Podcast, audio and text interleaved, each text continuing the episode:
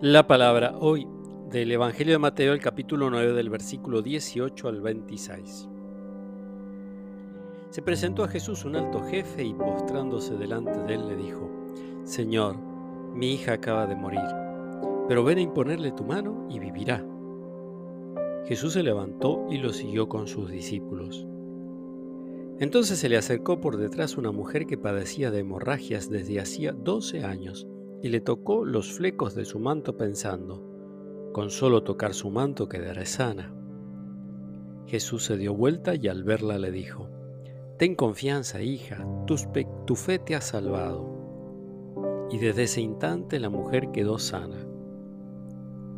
Al llegar a la casa del jefe, Jesús vio los que tocaban música fúnebre y la gente que gritaba y les dijo, Retírense, la niña no está muerta, sino que duerme y se reían de él.